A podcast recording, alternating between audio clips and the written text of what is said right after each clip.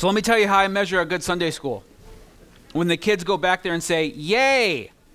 It means it's a good class. I, I'm pretty excited for you guys today. Wow, Justin, you got a full boat, man. You got more people back there than I got out here. That's okay. Yours are probably more well behaved too. Boom, all right. Little joke. Nobody was listening. All right. Yeah. this is the splash zone. Yeah. oh, that's awesome. So let me share with you guys just a little bit. Have you started the video, Dan? Yeah. You did? Okay, good. Let me just share with you guys a little bit about what's going on. Um, so about a month ago, at the Paredes household, and I don't say this to be crass, I mean this literally, all hell broke loose. Here's what's happened over the last few weeks. About four to five weeks ago, Ethan developed these series of nosebleeds. This came out of nowhere, culminating with one that just would not stop. And he went to bed with the nosebleed, woke up with a nosebleed, got a nosebleed in the middle of the doctor's appointment to find out what was going on with his nose. And have you guys ever heard of a rhino rocket? Let me explain to you what that is. It is something that it's like a plastic tube they insert up your nose, and then they fire a, a sponge up your nose to keep it from bleeding. So we spent the evening in the ER that day. Many of you prayed for him, and we appreciate that. Um, but during that whole time, the word cancer got thrown around again. And it was just one of those times where it's like, okay, trust in the Lord. Don't believe that's what it is, but we have to go through this testing. We have to make sure and rule things out. And we're praising God. Just a stressful night. Overnight, those went away. Hasn't he, I think he's had one nosebleed since. It trickled. It wasn't even that big of a deal. Praise the Lord. He's on his way to camp this morning. Uh, Sarah's taking him down there, and uh, so pray for them and pray for me because this is the first time my boy's been away at camp, and I'm getting all the feels. Um, and so then Ellie, if you've noticed, she has this lump on the side of her face. And it started off as this tiny bump. She's like, Daddy, my, my face hurts. And I'm like, oh, it's killing me. Um, that was funny. You guys should have laughed at that. Um, but no, I'm like, oh, okay. And when did it start hurting? This morning when I woke up. Oh, okay. Well, then the next day it was like bruised. And like, that's weird. So we go to the doctor. Is it a compacted salivary gland? Is it a tumor? That word gets thrown around again. And we're like, oh my gosh. Well, the doctor's like, uh, they do a sonogram. Oh, it's just a, a, contusion. She must have hit it. Oh, okay. But now it's not going away, and it should have gone away, and it gets darker and lighter. And literally, the doctor this week uh, at her follow up told my wife, I just want it to go away because I don't know what it is. And that's always fun when doctors say stuff like that, right? And we love our doctor. I'm not, I mean, she's very thorough, and she was the one that, that first alerted us to Ethan having cancer. She's very proactive, love her very much. But when she says things like that, it's like, ugh. So then we get a phone call a couple weeks ago. Mom is on the verge of dying. Like, oh my gosh. And she's 3,000 miles away. And it, it, what do I do? Do I have to fly out there? Like, how bad is it? How close is it? And, and the doctor said, you know, hold off. I think, I think we're to be okay. But, you know, be ready.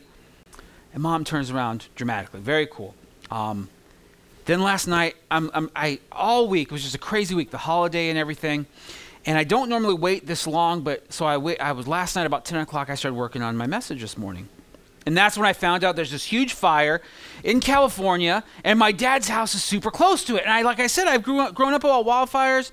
You guys hear about them. They're never so close to my house that I have to worry about it. This is the closest I've ever seen. And I was like, oh my gosh, my dad, and what's he going to do? And on top of that, have you ever had one of those moments where you, you, you start texting and calling people, nobody responds to you? I'm texting my sister. I'm, I'm, I'm texting my mom. I'm, I'm, if you guys have the Marco Polo app, I'm Marco Poloing them. Nobody's responding. I'm like, oh, I'm just picturing them all engulfed in flames, and nobody's responding to me. Then my sister gets back to me. No, they think everything's going to be okay. It's close, but you know, um, they're keeping an eye on it and that sort of thing. And I'm just like, oh gosh, that's just the tip of the iceberg of what it's been like at the Paredes household over the last few weeks. Um, why am I sharing that with you? Not for a pity party at all. I truly do believe that we are moving into a phase, season, whatever you want to call it. I, am not big on Christian jargon, but a season where we're kind of doing something new, new to us. The Lord, you know, when He does new things, they're His things. And, you know, for us, they're new, they're brand new. Generations have done them before us, but new for us. And I think that when that happens, I think Satan's got to turn up the fire a little bit. And I'm okay with that. Because I believe that nothing passes through the hand of the Lord that he does not see as being good for us. I look at Job and I look at what he went through and I look at that sort of spiritual sparring match between God and, and Satan that was really a one sided battle. Um, I don't see God nervous. I don't see him, you know, worrying about what Satan might do. I see him confident in what he is going to do in Job. And so many of you I know have similar stories right now. All of a sudden you're sick. All of a sudden this is going on. All of a sudden there's no money or there's extra bills. All of a sudden, you know, marital problems. All of a sudden this, all of a sudden that. And I'm the last guy who says everything is Satan, but at some point we are fighting a spiritual battle and we've got to recognize that. And so all I, I say that all just to say just be in prayer, be in your word, and be together whether that's here at church, whether that's at home, whether that's out in the community, whether that's you know at the job, whatever. Um, it's really the three biggest weapons we have, or the three biggest tactics, if you will, that we have against the schemes of the enemy. The Bible says that he has schemes, plans against us. we don't have to be afraid of them. We don't have, I'm not here to be like, oh, watch out, you know, Satan's going to get you. I'm here to tell you, no, you have a real enemy. He goes around roaring like a lion, looking for someone to devour. That's what Peter says. And so we have to be cognizant of that. We don't have to be afraid of it. You know, in the same way that many of you, you know, any of you use power tools. You ever use a saw, uh, like a uh, the saw, the automatic? What's that called? Circular saw. Thank you, men. I'll get my man card back someday. Circular saw. You know, you don't have to be afraid of that, right? But it'll take your finger off really quick. You know, you, you drop it on your foot, you're going to lose a toe, that sort of thing. The guard's not on there right. You just use it haphazardly and uh, you're going to be limping for the rest of your life, or you know your wife's going to be opening up your ketchup for you for the rest of your life. So it's not about being afraid; it's about understanding the reality and then moving forward in the grace of God. Amen. Okay, so that's just me sharing with you today. Not even you know so many other things going on, but that's just the tip of the iceberg. So. Um, 1 John chapter 3 verse 16 says, "By this we know love, that he laid down his life for us, that we ought to lay down our lives for the brothers." But if anyone has the world's goods and sees his brother in need, yet closes his heart against him, how does God's love abide in him? Little children, let us not love in word or talk, but in deed and in truth. By this we shall know that we are of the truth and reassure our heart before him. For whenever our heart condemns us, God is greater than our heart, and he knows everything. Beloved, if our heart does not condemn us, we have confidence before God, and whatever we ask, we receive from Him, because we keep His commandments and we do what, or we do what pleases Him. And this is his commandment that we believe in the name of his Son, Jesus Christ, and love one another, just as he has commanded us. Whoever keeps his commandments abides in God, and God in him. And our key verse for the day and by this we know that he abides in us by the Spirit whom he has given us. Let's pray. Jesus, your word is good. And our goal today is nothing less than what your word says to us. What you, not what we can conjure up, not what we can kind of uh, mix into a message, but literally what you want us to hear today. Father, I believe that we are people of your Holy Spirit. And some of us need reminders of that in a way that is disciplinary. Some of us need that as a reminder in a way that is encouraging, and others in a way that is loving. Wherever we're at, Lord, I pray that we hear that message and walk away with that truth that is in Jesus Christ. In his name we pray. Amen. In this chunk of scripture that we've kind of labeled a, a, sermon series within a sermon series, we're getting this three dimensional picture of what a Christian looks like. You know, we are uh, allegedly, supposedly, a part of a Christian nation. And so you look at uh, polls and they'll say, well, you know, 75, 80% of the people in our nation believe in God. And then you walk away going, wow, we must be a, indeed a Christian nation. But let me break that down for you just a little bit. Um, the Gnostics of this Bible believed in a God. The Muslims believe in a God. The Mormons believe in a God. Um, the, uh, the Hindus believe in a multitude of gods. The title of God is not the same as the name of Jesus Christ. The Bible tells us what? That every knee will bow and every tongue will confess, correct? But not just that they know God, but that they know a specific person with a specific name, and that name being Jesus Christ. when we face persecution, we face persecution not because we believe in God, but we proclaim Jesus to be the God of the scriptures, the God of the universe. That when the Bible speaks of God, it speaks of God the Father, the Son, and the Holy Spirit together in holy union. When you do accurate research, we find that our country is made up of deists, people who believe in a God. But when it comes to actual uh, Bible believing Christians, it's more like in the single digits 7, 8, 9%. We want to understand not what it means to be a good moral person, not what it means to be a Christian nominally or, or, or on the outskirts. We want to know what the Bible means when it says what we should be like as Christians. What do Christians do? How do they speak? How do they walk? How do they converse with other people? How do they live their lives? How do they honor God? And as you read the scriptures, you find that what we do is often countercultural. It's not the same as what the world would say. The world would say, give lots of money. And the Bible says, be sacrificial. The world would say, attend a religious service. And the Bible tells us to be a part of the body of Christ. World says, go to a specific building. The Bible says, we are the church. We as people, we make up the body of Christ. The world says children can be experimented on, can be what we make of them. The Bible says that children are a heritage from the Lord. Blessed is a man who has a quiver full of them. The world says children are expendable, and we say, no, children are amazing. And they're born in sin as we were, and they're not perfect, and they're not angels come down from heaven, but, but man, babies are special. Children are great and we and we love them, and and we rejoice when we get new ones, and uh, we we we are honored when you parents bring your children to this church. But in this, we're given this. You know, have you guys ever seen a 3D printer? It's like one of the newest things. It's, it's kind of becoming common technology now. You can go to the library and use them sometimes. Um, 3D printers are amazing. So a normal printer prints a two-dimensional image on a piece of paper, but a 3D printer builds stuff.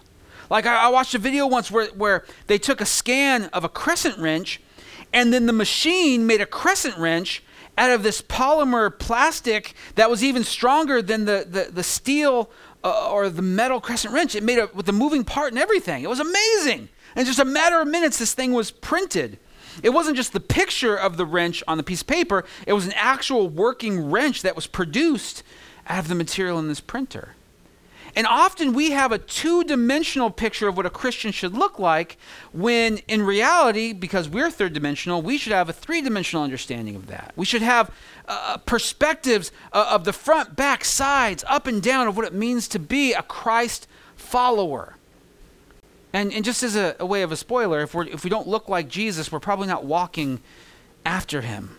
Those who walk after Jesus start looking like Jesus.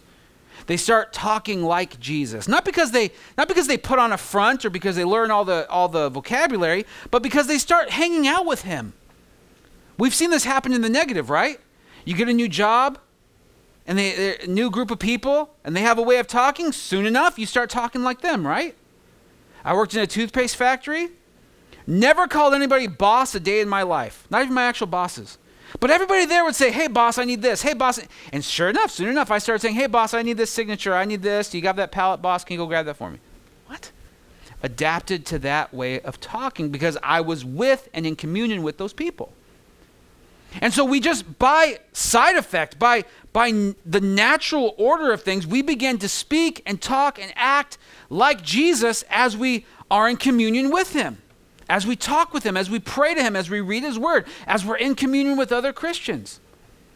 We don't put it on. I mean, some people do. Some of, some of God's people do that because they don't know what else to do. But I tell you, if you go in with an open heart and you go in with open eyes and you, you just read the Word and you're just in prayer with the people, eventually you start acting not like the church, you start acting like Jesus. And the Bible gives us a three dimensional picture of what that's like. I like that. I learn from watching. Give me the instructions all day long. Let me see a picture of it being done, and I'll get it done. A friend of mine this week, I, I, I helped put together a table saw. big, huge manual on how to put together. And guys, how many of you have done this? You just find the pictures. Okay, it should look like that. Okay, ding, ding, ding. And sure enough, got it put together. Didn't read one instruction. Hopefully, everything works out for them in their table saw. in hindsight, I'm, I'm realizing, wait, maybe, maybe, this isn't as good a story as I thought it was. um, but, but at the end of it, I turned it on. Everything ran. You know, everything seemed to be, nothing's rattling, nothing's falling off. All right. Because I, I, for me, the way my brain works, if you give me instructions, you're like, place bar A on, you know, socket B, and I'm already lost. Like, just let me see the picture. Oh, okay, I see that goes there, that goes here. That's not working. Oh, there's another picture that helps me out. You know, there's things I've, I've tried to, to learn how to do. I go on YouTube and see a guy who, who's done it already. Oh, that's what that looks like? Oh, okay. I had to fix my dryer a while back, and one of the things I was most afraid of was just breaking the dryer. Like it was the motherboard burnt out inside of it, so all you had to do was just take the top off and put this thing. And I pictured myself like just breaking the whole thing. But once I watched the video and I saw the guy do it and just popped off really easy, I'm like, oh, oh, okay, I, I can I can do that. That's how much pressure you need to do, and it just pops right off and worked out. I'm a visual learner, and maybe you're a visual learner. And if you're not a visual learner, this isn't about right or wrong. I'm just sharing with you how I learn. For me, when the Bible begins to get more detailed about how what it looks like for somebody who follows Jesus, it, it gives me that mental image of what I'm to strive for. And so here's what we know. First of all, we know. And again, remember, John's uh, attack, if you will, is, is first to preach the gospel, then, but then to go after the false teaching of the Gnostics. And last week I encouraged you to find, uh, to see if the teachings that you've believed, if, if that which you've kind of given your life over to, is it is it Gnostic in nature? Just meaning, is it a false thing? Is it actually biblical? I'm not asking you if a charismatic leader gave it to you. I'm not asking you if it feels right. I'm not asking you if it came out of a, a book from a well known author. What I'm asking you is is it what the Bible says? If it's what the Bible says, then that's good. Is it what the Bible preaches in context? Meaning, meaning it's not just one scripture ripped from the, the, the, the word to support an idea. Often that's what teachers do. They'll say, I like this idea, so I got to find a verse that supports it. Oh, okay, there you go. I found one that supports it seemingly. Just do a little investigation. You find out that's not what that scripture says. It's like if, your if your wife says to you, and I know men, none of us men here have ever had this happen. Wife says, Go ahead and do what you want. Does that really mean go ahead and do what you want? No. And the Lord's not being like that. That's not what I mean. When I'm using that as an example, that in that we have to understand the context of what's being said, the conversation. We have to understand what's happening. That's just simple conversation between a husband and a wife. Now we're talking about speaking between uh, God and his creation. And so we want to make sure that we don't take things out of context and use it for our own end. And, and then say, you know, oh, well, the end justifies the means. No, no, no. The end does not justify the means, the end just shows us whether we're holy or not. But John says that we can know. We can know these things. Gnostics said, no, you can't know. Only a select few will know. Only by special knowledge and revelation will you know. And John says, no, you all can know. Every one of us here today can know. We come from different backgrounds, different upbringings, different educations, all that. But all of us have the same access to the same information as the Christians that John is addressing, the Christians in the 2,000 year sense, and the Christians that will come after us. And John says that we know the Spirit. If I were to ask you, what does a spirit filled Christian look like? Many of you would say, speak in tongues, slain in the Spirit, various charismatic quote unquote Pentecostal expressions of being spirit filled. But the Bible doesn't speak of being spirit filled as those things. Now, I'm not here to preach against those things. I'm not saying those are false things. I, I was brought up in a Pentecostal church. I always tell people I'm as Pentecostal as the Bible. I'm as reformed as the Bible. I'm as, you know, I'm as this as the Bible. If the Bible says it, then, then yes. But if it's the creation of man or the theory of man, then I, I deal with it with an open hand. I go, okay, well, well I'm going to be cautious. Being spirit filled will lead to things like speaking in tongues, prophetic words. I mean, read 1 Corinthians chapter 12 and verse 14 it speaks at length to those things. However, a spirit-filled Christian, according to 1 John chapter 3, has some earmarks that we can look for. Number 1 is we lay down our life for others. Verse 16 says, By this we know love, that he laid down his life for us, and we ought to lay down our lives for the brothers. It's not just do better, it's the Spirit of God fills you to do this thing. If you want to be the type of person who lays down your life for somebody else, not just somebody you like, because we can all do that, but for somebody who you would deem unworthy of that sacrifice. Because remember, that's what Jesus did, and that's what John's saying. Be like Jesus. He laid down our life for us when we were unworthy, when the Bible says we were ungodly. And that's what a spirit filled Christian does. If you want to be that type of person, you must be filled by the Holy Spirit of God. Verse 18 says that we love not just in word, we love in word, but we also love in action or in deed. Verse 18 says, Little children, let us not love in word or talk, but in deed and in truth. We, we so often we go one way or the other. We'll love, but we don't say the right words. Some of you husbands especially, you know, my wife knows she loves me because of the things that I do, but you never say it. And there's other guys, you say it all the time, but your actions don't back it up. We've got to be on the same page. Actions and words working together, symbiotically, in conjunction. My words confess it, my actions prove my confession. Well, I love Jesus. I just never go to his church and I never read his word and I'm, I'm never in prayer and I'm always saying bad things on Facebook about it. Well, then you don't love Jesus.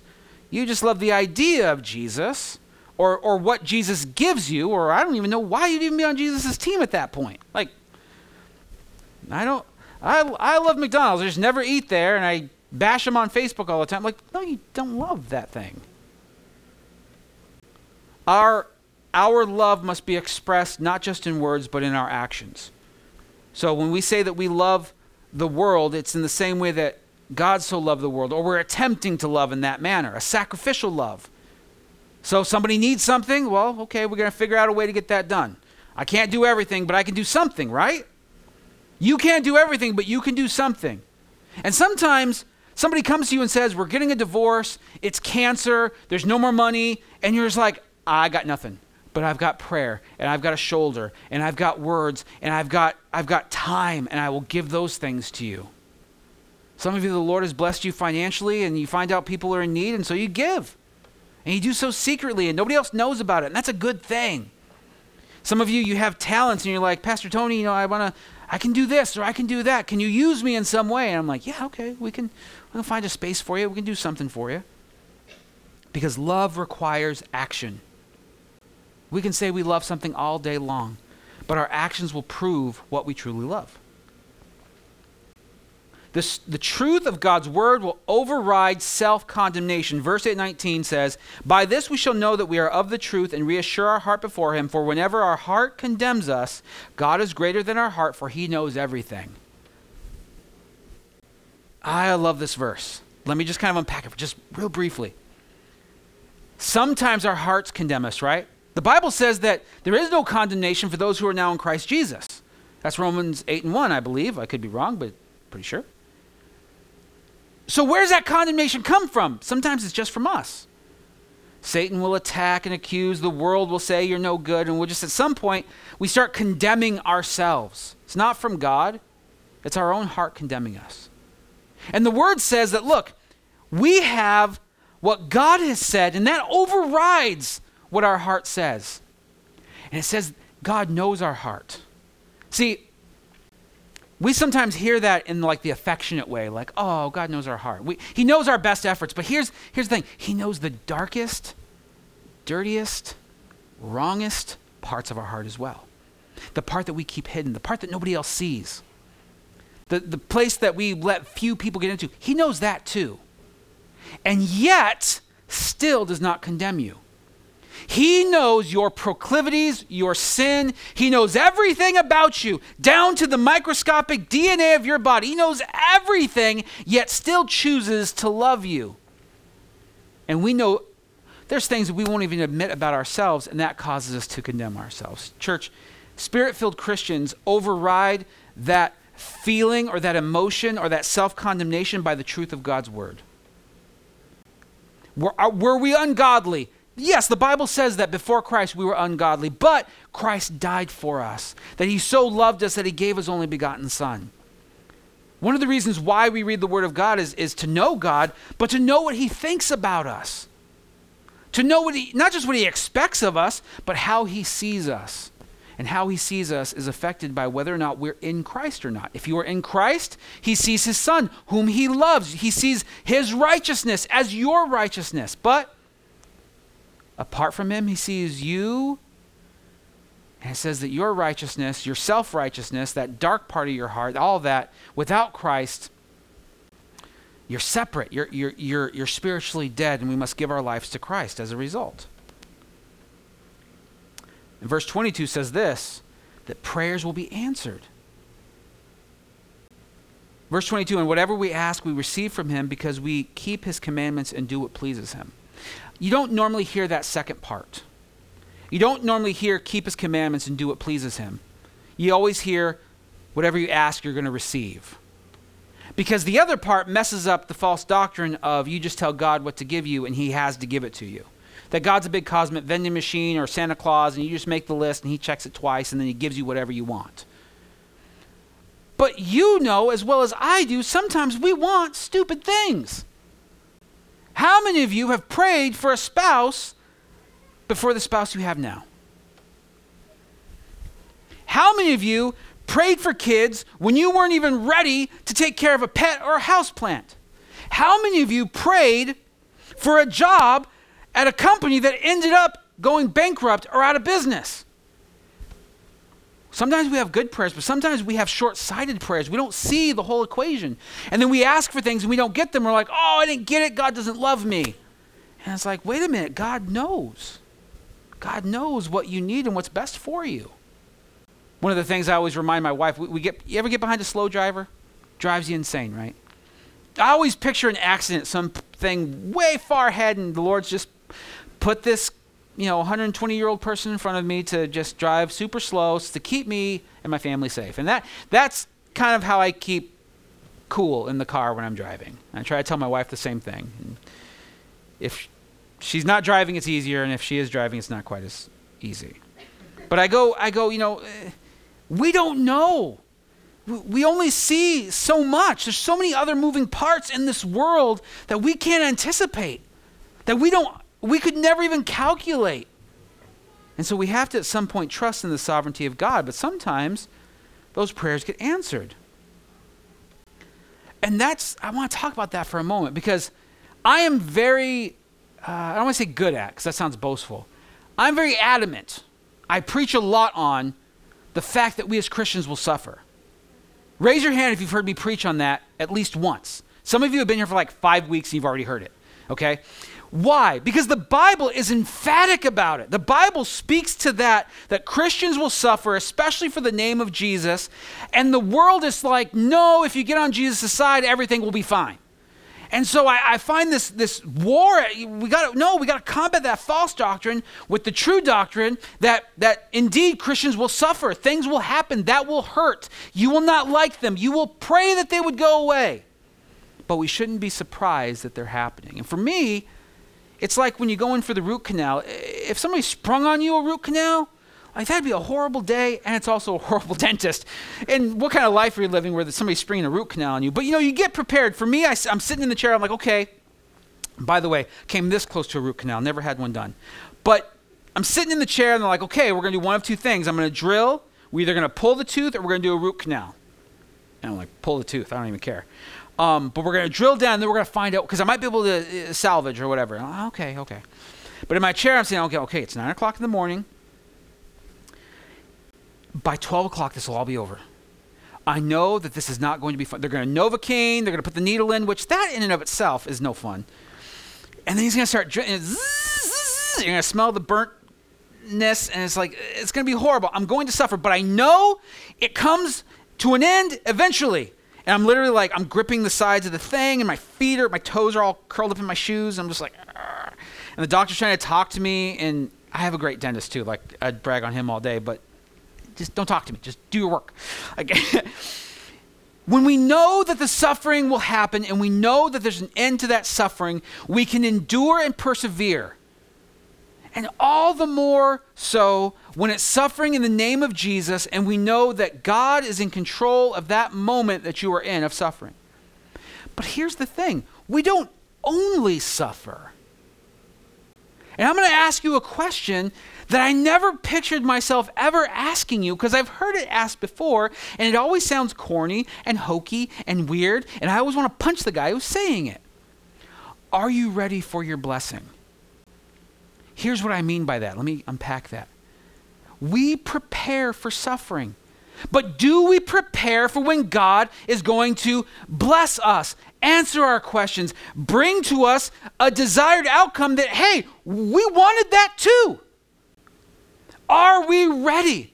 Do you know how many people are successful and aren't prepared for success and they end up worse than they started off? There are television programs dedicated to following the lives of people who won hundreds of millions of dollars in the lottery and lost it all. Why? Because they were not prepared for that type of financial windfall or success. There was nothing in place to be ready for when something actually happened. And I don't blame or fault them. I mean, who'd be ready for that, right? Hey, you just. okay.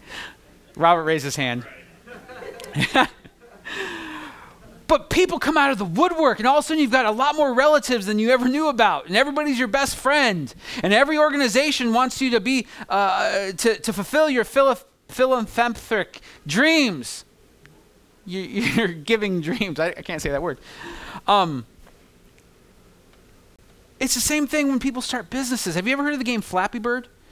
Game Flappy Bird was here for like five minutes, then gone, almost as fast as Pokemon Go.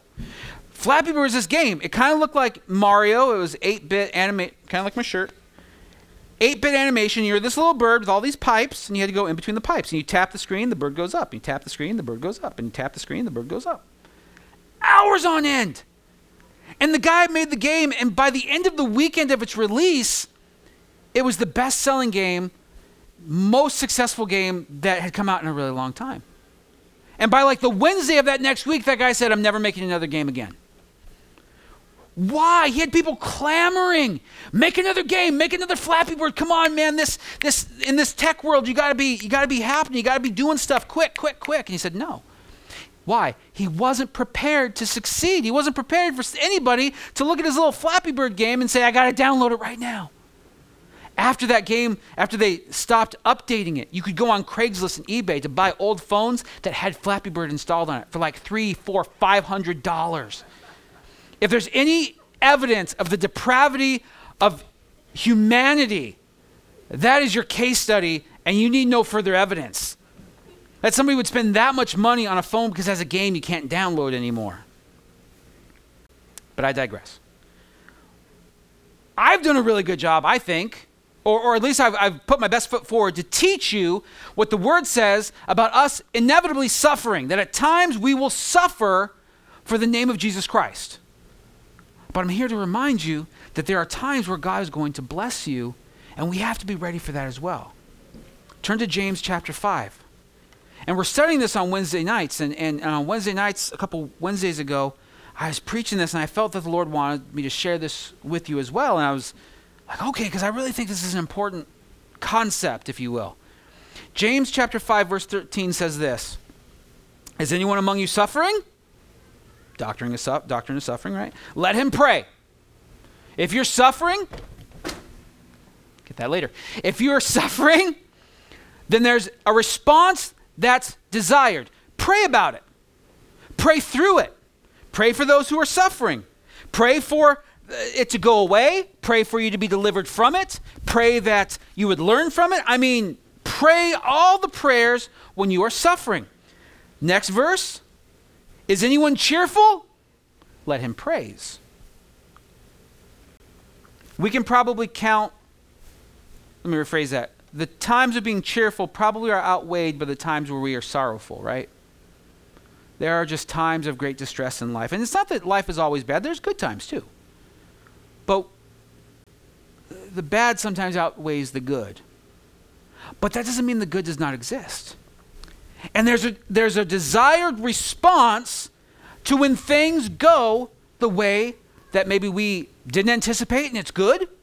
When the, the raise comes through, when the diagnosis is not cancer, when, when the cancer's gone, the chemo worked, or, or there was a miracle and it's gone now.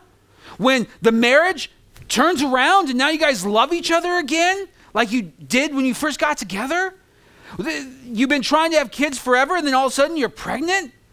You, sometimes God answers our prayers in a way that we're just going to rejoice.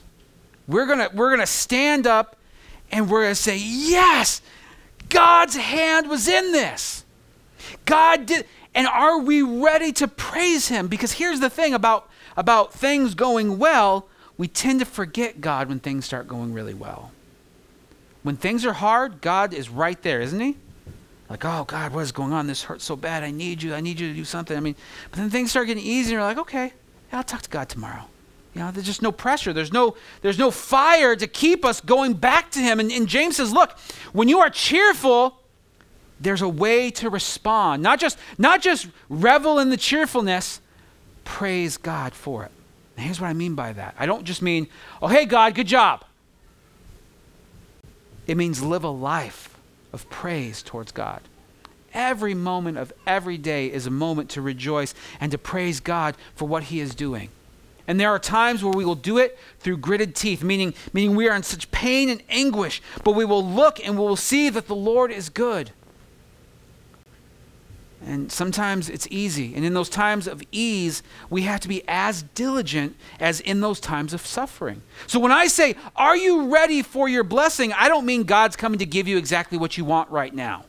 And if you've heard that, you haven't been paying attention every other time I've ever preached. What I mean is, there will come a time where God answers your prayer, and He'll answer it in His way, and maybe You've followed his commands and you've loved his church and you've loved others, and what you've desired is just that what he wants. You're like, God, you do whatever you want, man. I, I, I'm not here to tell you what to do. What do you want done in this situation? What's my part right now?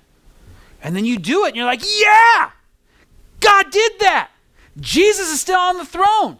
I, and you just, you've got to be ready because that's when we get blindsided. We start selling Super Bowl, it's a football reference. If you don't know football, you can check out for just a minute. Super Bowl 26, 27. Cowboys and Buffalo Bills, the first one, not the second one. Leon Lett, 320 pound defensive lineman, picks up a fumble from like 70 yards from the, foot, from the, from the touchdown. And he's running. If you've ever seen a 320 pound man run, it's a beautiful thing. Just watching him run. And, he, and about the 15 yard line, he starts celebrating puts, his, puts the ball down like this, and he's just strutting into the end zone, slows down a little bit. What he didn't know is that, like, all 175 pounds of Don Beebe, wide receiver of the Buffalo Bills, was just tearing after him, full of pride. Just, I'm not letting this happen if it's in my control. And at the very last minute, slides and whacks the ball out of his hand. No touchdown for Leon Lett. Why? Because he started celebrating 15 yards before he got to the end zone. Because he let his guard down. Because he didn't know that there was a guy following that. Nobody was like, hey, Leon, stop. And he missed out on scoring a touchdown in the Super Bowl. Of all the places to tor- score a touchdown, by all of the positions, if you guys don't know, defenders don't normally score touchdowns. So this was a big moment. Billions of people watching around the earth. And what do they remember? Leon Lett fumbling the ball at the one yard line because Don Beebe knocked it out of his hand. And what happens to us? We things go well and things don't hurt, so we just forget about God. And Satan comes up and bam, we're just not ready. We weren't ready. We lost our focus on God. Hey, bad things were happening. We were talking to God every day. We were reading His Word. We were at Bible study. But then things start going good. And, oh, well, you know, I'm tired tonight. Had a late supper. And, you know, I'll go next Sunday. And, uh, you know, I'll, thanks, Lord, for my provision. You know, I'll pray a little more later. And, uh, you know, I read two chapters yesterday. So I'll read two chapters tomorrow. And just things get easy. And you ease off the pedal. And so it's not about adjusting or fluctuating your, your intensity. It's about being intense for the Lord constantly. Oh, I'm sorrowful? I'm in prayer. I'm cheerful? I'm praising God. I'm ready for when it's time to suffer. I'm ready when it's time to celebrate. I'm ready when it's time of victory. I'm ready for a time of defeat. I'm ready when I'm filled with joy. I'm ready when I'm filled with fear. I'm ready when things feel good, and I'm ready when things hurt. See, it's not enough to just be ready for suffering. We must be ready for both. We must be ready for what the Lord is about to do. Because honestly, how ready can we be? I think about the people who marched around the walls of Jericho. You know, a lot of bad sermons about that. Here's what I get from that, though. Did they actually see the walls falling down? Like, what I mean is, could they envision it as, as it was going to actually happen? Like, I wonder if they talked about it afterwards, like, oh, God says the wall's going to fall, you know, we just got to keep doing what God told us to do. And I wonder how it actually looked when it happened. When, when, when, those, when they blew those shofars and everything started shaking and crumbling and then it started falling, like, I can only imagine that it dwarfed what their mind could imagine when they actually saw it happening. And it wasn't enough to just say, Yay, the walls fell down. There was a plan for when that happened, and they had to do so. And sometimes God will have you go and those walls will come down. Very next battle is the battle of Ai. What happens? Ah, they mess up. They don't do what God says. God says, hey, take all the spoil and dedicate it back to me, all of it. Don't take any of it for yourselves. It was a small town. It wasn't even a big battle victory. It was just, but they lost because there was a guy in their camp who stole something and took it for themselves and buried it. And they weren't ready for that either. Church, you're going to suffer. But you're also going to live in tremendous blessing. And we must be ready for both. Because Satan sees both as an equal opportunity to go after you. And if we drop our guard, whether times are good or bad, we're not going to be ready. Now, I'm going to move into John, uh, chap- 1 John chapter 4, verse 1. Beloved, now he says that we can know we are of the Spirit. Spirit filled people do these things. Spirit filled people will be filled to do these specific actions, but not every spirit is the Holy Spirit. Beloved, do not believe every spirit, but test the spirits to see whether they are from God, for many false prophets have gone out into the world. By this you know the Spirit of God. Uh, every spirit that confesses that Jesus has come in the flesh is from God, and every spirit that does not confess Jesus is not from God. This is the spirit of Antichrist, which you heard was coming and now is in the world already. Some people think it's enough to be spiritual and not religious. There's a lot of bad spiritual. There's a lot of bad spirit out there. And again, we don't have to be afraid of it. We just have to be cognizant. We have to be on our guard. We have to say, okay, John says, look, not every spirit is from God. You have to test those spirits. You got to find out what's happening. What are you feeling? What are you hearing? Is that of God? Is that his voice? Is that what he wants you to do? Is that what his word says that you should do? Why? Because many false prophets have got out into the world. You know where false prophets go? They don't go to the marketplace, they don't go to the workplace, they go to the church. Because so often in the church, you have people whose guards are down and somebody comes in and has the right vocabulary, and the next thing you know, everybody's following some weirdo pseudo spirituality, but they're not following Jesus. But how do we know that? I mean, I'm not here to call out anybody or to start a witch hunt. Who, who's the, you know, who's the, who are the bad people? Let's find them. No, no, no. John lays it out pretty clearly. By this you know the Spirit of God. Every spirit that confesses that Jesus Christ has come in the flesh is from God two things. Number one, the Gnostics preached that Jesus was not of the flesh, that he was only spirit. What does that mean? That means his body sacrifice did not atone for your sin. Okay? There are some who still hold to that theory to prove that that's why Jesus, you know, was still alive after three days. But that s- sin, death, is not defeated without an actual physical death in the place to satisfy God's wrath. But here's what it also tells us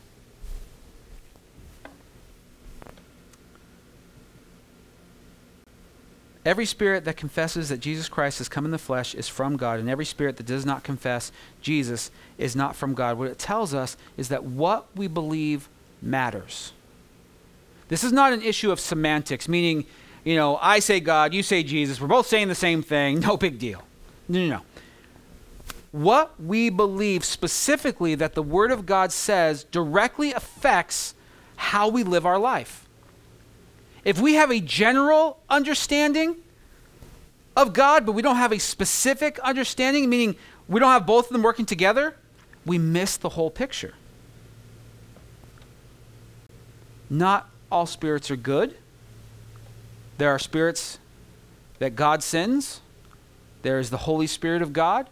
There are demonic spirits. Satan is a spirit. He was a created being that has fallen from, uh, from grace, if you will. But what we believe matters because what we believe determines our direction. Going back to the self condemnation, when we're self condemning, when we believe sort of what our own hearts are saying against us, it just affects how we live, right? If you if you see yourselves as ugly or stupid or not enough or to this or to that, it affects everything about you, right? If you don't think that you're smart enough or strong enough, you don't go after the new job. Well, why would they choose me? I'm, they would never choose me. And if they did, I'd just mess it up anyways. You may not pursue that relationship with a friend or, or, or maybe even a potential spouse. Maybe you're married and you're like, I, I, I wow, they're just going to leave me anyways. Why, why do I even bother?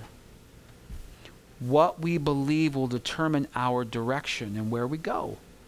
We're just people pulled by this gravitational force of what we believe. If you believe that this country is filled with opportunity, you end up finding opportunity. And, and, please, this is not the law of attraction. This is not the secret. This is not, you know, it's none of that. It's just what you're focused on, you go towards.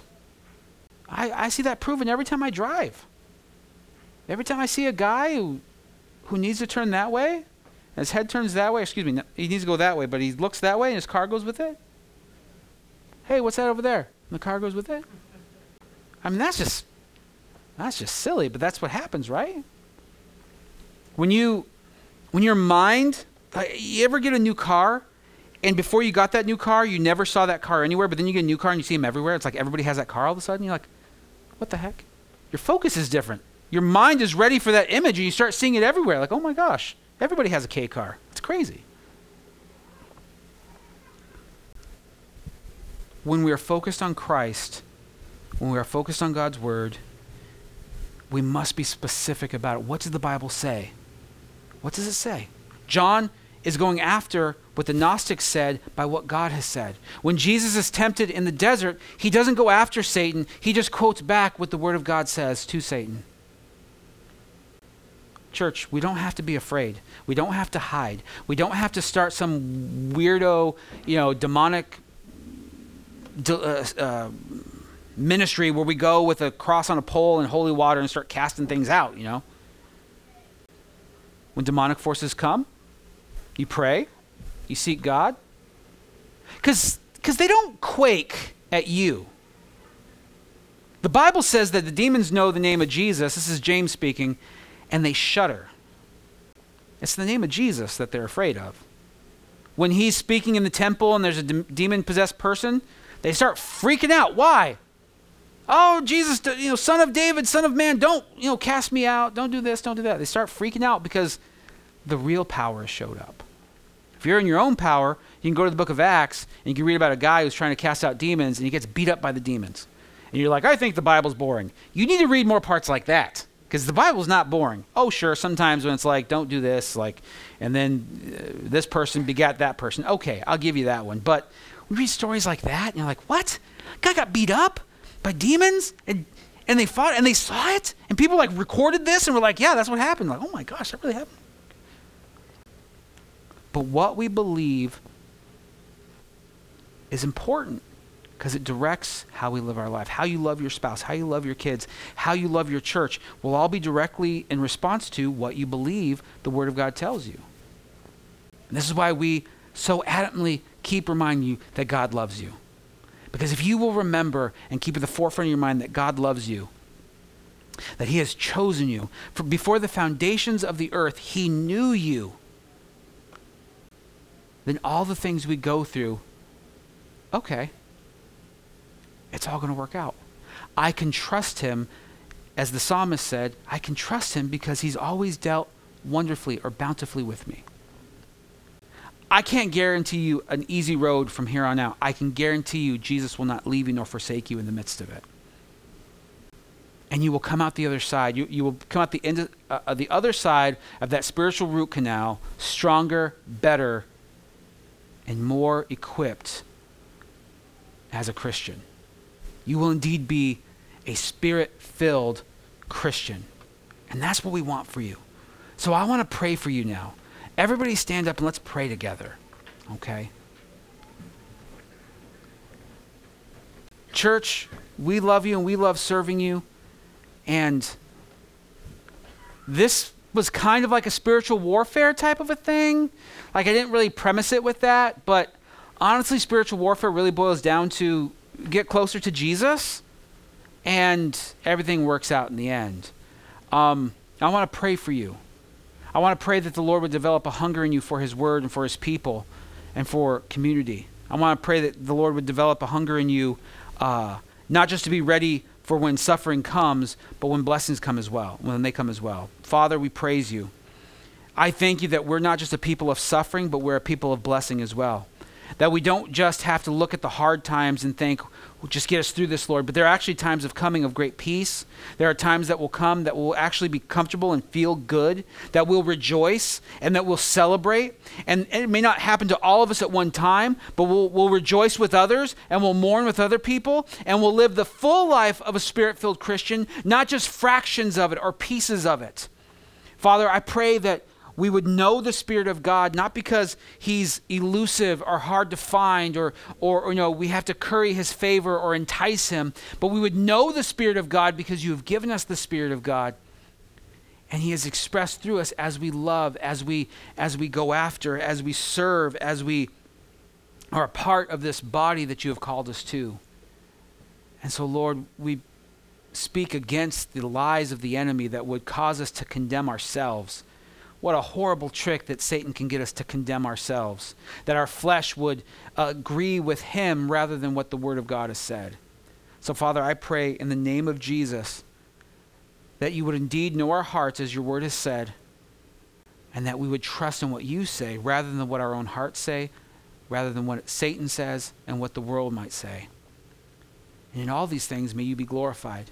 May you root out of our lives, Lord, the false spirits, the spirit of Antichrist, the, the, the Gnostic spirit from our life, Lord, that we may adhere to the Holy Spirit, the Comforter, the Paraclete, the one who has been sent by you to fill us to love the world, to love each other, and to love you. And may Jesus be glorified in that. In your name we pray. Amen. Let me read to you one last thing. The Christian and the Christian alone has been given the gift of the Holy Spirit, the third person of the Holy Trinity, that he may abide, dwell, and take up residence in you to live the life Jesus died to give you. We believe this